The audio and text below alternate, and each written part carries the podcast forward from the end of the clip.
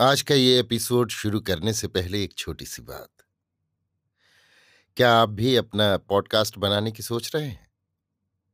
तो anchor try कीजिए। ये पॉडकास्ट बनाने का सबसे आसान तरीका है। नंबर एक, ये फ्री है। नंबर दो, इसमें कई सारे ऐसे टूल्स हैं जो आपको अपने फ़ोन और कंप्यूटर पर रिकॉर्ड और एडिट करने की फैसिलिटी देते हैं। नंबर तीन आप अपने पॉडकास्ट को डिस्ट्रीब्यूट भी कर सकते हैं, जिससे इसे स्पॉटिफाई और दूसरे प्लेटफॉर्म पर सुना जा सके। तो डाउनलोड कीजिए फ्री एंकर ऐप या विज़िट कीजिए एंकर डॉट एफ़ पर अपना पॉडकास्ट स्टार्ट करने के लिए। ये तो थी एक छोटी सी जानकारी, और अब शुरू करते हैं एपिसोड का सिलसिला। तो आज के एपिसोड में लीजिए सुनिए सूर्यकांत त्रिपाठी निराला के लिखे उपन्यास। निरूपमा का भाग सोलह, मेरी, यानी समीर गोस्वामी की आवाज़ में। दूध उतारने के बहाने युवती घर गई। पति वहीं घर ताक रहे थे। युवती के मन में सुरासुर करो की कर्पित रज्जू से जो समुद्र मंथन हो रहा था, उसका निकला हुआ गरल पति को एकांत में बुलाकर महादेव की तरह का समर्थ समझ अपनी देवता समाज की रक्षा के लिए सावधानी से पिला दिया।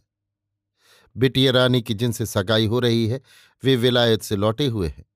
सुरेश बाबू के साथ बैठकर जय हुए। इस तरह अपने साथ इन्हें भी बहा ले गए हैं। युवती ने बड़े ढंग से बिटिया रानी से बातें करते हुए ये मतलब की बात निकाल ली। इनके साथ पान पानी वाला संबंध रखना ठीक न होगा। ये इस तरह गाँव को भ्रष्ट कर देंगे। सबके साथ बिटिया भी बैठी है। गीले आटे का छुआव है। ऐसा जान बूझकर धर्म लेने के लिए किया गया है कि फिर आगे कहने का मुँह न रहे। बिटिया सिर्फ़ देखने को उतनी बड़ी हो गई है, शऊर बिल्कुल नहीं है। युवती दिल लगी के पद से दिल लगी करने लगी तो वे अपने ही मुँह ब्याह की बात कह चली। भगवान की इच्छा थी, नहीं तो कल किसी का धर्म न रह जाता। पति से एकांत सामिप्य प्राप्त कर फिसफिसाते मधुर विश्वस्त स्वर से युवती ने कहा, महावीर सुनकर भौएँ कुटिल कर, पदक्षेप से कोने में खड़ी की तेलवाई लाठी लेकर बाहर निकला। युवती ने मुड़कर देखकर कहा, किसी से लड़ाई न करना, अभी से कह देती हूँ। बैठ चुपचाप। गंभीर स्वर से कहकर धर्म रक्षा के लिए संदेशवाहक अग्रदूत की तरह महावीर बाहर निकला और गाँव के मुखिया के द्वार पर पहुंचकर ज़ोर से लाठी का गोला दे मारा और मुखिया हो कहकर ऊँची आवाज़ लगाई। मुखिया थे, बाहर निकले। अंधेरे में मुस्कुराकर महावीर से पूछा, क्या है, इतनी रात कैसे आए महावीर ने संक्षेप में हाल कहा, मुखिया महावीर न थे। पुलिस महाजन और जमींदार के प्रति उनकी समदृष्टि थी। मन में अपना मतलब गांठ कर महावीर को बढ़ावा देकर गाँव के चार भले मानसों को बुला लेने के लिए कहा। साथ साथ इस धर्म की रक्षा के उद्देश्य से आए महावीर को धन्यवाद देना भी न भूले। जो लोग कड़ाही में थे, उन्हें महावीर जानता था, इसलिए न्योते वाले दूसरे लोगों को बुलाने चला, जिनकी दूसरों पर धाक थी। अत्यंत आवश्यक समस्या है, कहकर चार पाँच अच्छे किसान ब्राह्मण एकत्र कर लिए और मुखिया के यहाँ लेवा लाया। मुखिया बैठे हुए तंबाकू थूक रहे थे। द्वार पर दिया भी मंगवा लिया था। अपने विचार के निष्कर्ष पर भी पहुँच चुके थे और भविष्य में प्राप्त उनके फल की कल्पना कर रहे थे कि महावीर आदमियों को लेवाकर पहुँचा। बार बार कहना पड़ेगा, इसी विचार से वहाँ विषय की चर्चा नहीं सुनाई। नमस्कार पालागो कह के समागत ब्राह्मण चारपाई पर बैठे। महावीर को मर्म तक देखते हुए जैसे आए हुए आदमियों के सामने समाचार कहने के लिए मुखिया ने आज्ञा की। महावीर धर्म के रक्षक श्री रामचंद्र जी का स्मरण कर कह चला और लोगों को शंकित, चकित, त्रस्त, शुद्ध, उद्वेलित और धर्म की रक्षा के लिए बद्ध परिकर करते हुए कथा समाप्त की। क्या राय है? मुखिया ने पूछा। जैसी पंच की राय? बलई सुकुल बोले। हाँ भाई, पंच परमेश्वर बराबर है। कालिका मिश्र ने कहा। राम आधार गाँव का साथ छोड़ने वाले नहीं। जोरदार गले से राम आधार पांडे ने कहा। देवी दीन दुबे जनेब की कसम खाकर बोले, सब आदमी सलाह कर ले फिर देख ले देवी दीन आगे ही है, नहीं तो ये छानवे नहीं तांत। महावीर से न रहा गया। किसी को असलियत पर न आते हुए देखकर गर्म पड़कर बोला, भाई सुनो, धर्म पहले है, भगवान धर्म के लिए वनवास को गए और रावण को मारा। हमारे सामने तो बस पूड़ी ही कचौड़ी है।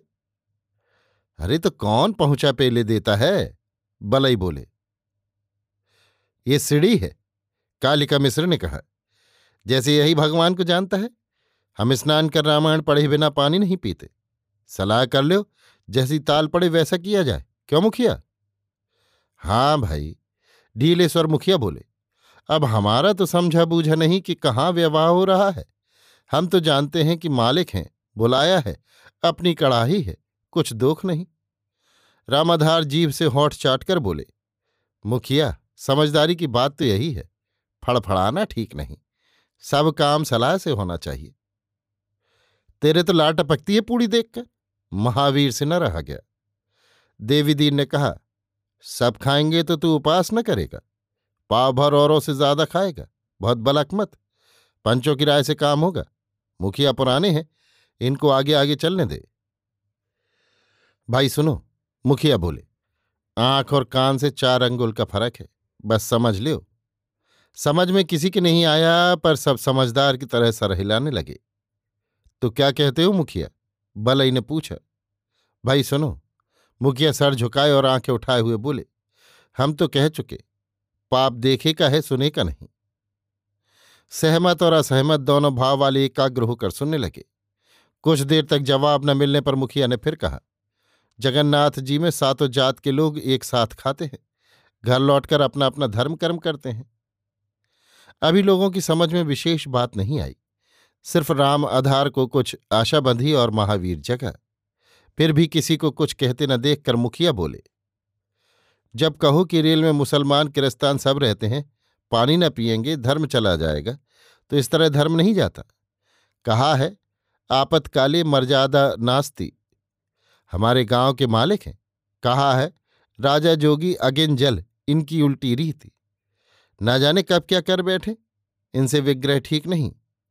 फिर हमारे अपन नहीं। और हमारा सरबस इनके हाथ में है। काछी, कुर्मी, तमूली, तेली बरम भोज करते हैं। सब लोग जाते हो, खाते हो और दक्षिणा ले आते हो। तब धर्म कहाँ बह जाता है। हमारा इनका जितना व्यवहार है उतना न तोड़ना चाहिए, क्योंकि हमारा इनका सदा संबंध व्यवहार रहेगा। ये जिम्मेदार है हम रियाया। फिर जब कढ़ाई हमारी है, तब क्या बात है? चाहे जिनके घर ब्याह करते हो ये। ब्याह हो जाएगा तो भी खावेंगे सब लोग। अकेले विरोध की पूरी शक्ति रखने की दुर्बलता को अस्वीकृत करते हुए महावीर ने पूछा, ये तो मूसर है पक्का? न आज, समझे न कल। सब लोग उठकर मुखिया से पै लगी करके अपने अपने घर चले। महावीर परास्त होने पर भी मन से पराजय स्वीकार न करता हुआ कंधे पर लठ रखे सोचता हुआ चला। सबके चले जाने पर मुखिया उठकर डेरे चले, सुरेश बाबू से मिलने। ये सोचकर कि आज रात भर जगमग रहेगी। महावीर घर आकर पत्नी से बोला, सबके सब चमार हैं री, जाएँगे। धर्म धर्म करते ही हैं। जी से डरते हैं कि खेत छूट जाएँगे। अभी आप सुन रहे थे सूर्यकांत त्रिपाठी निराला के लिखे उपन्यास, निरूपमा का भाग सोलह, मेरी यानी समीर गोस्वामी की आवाज़ में।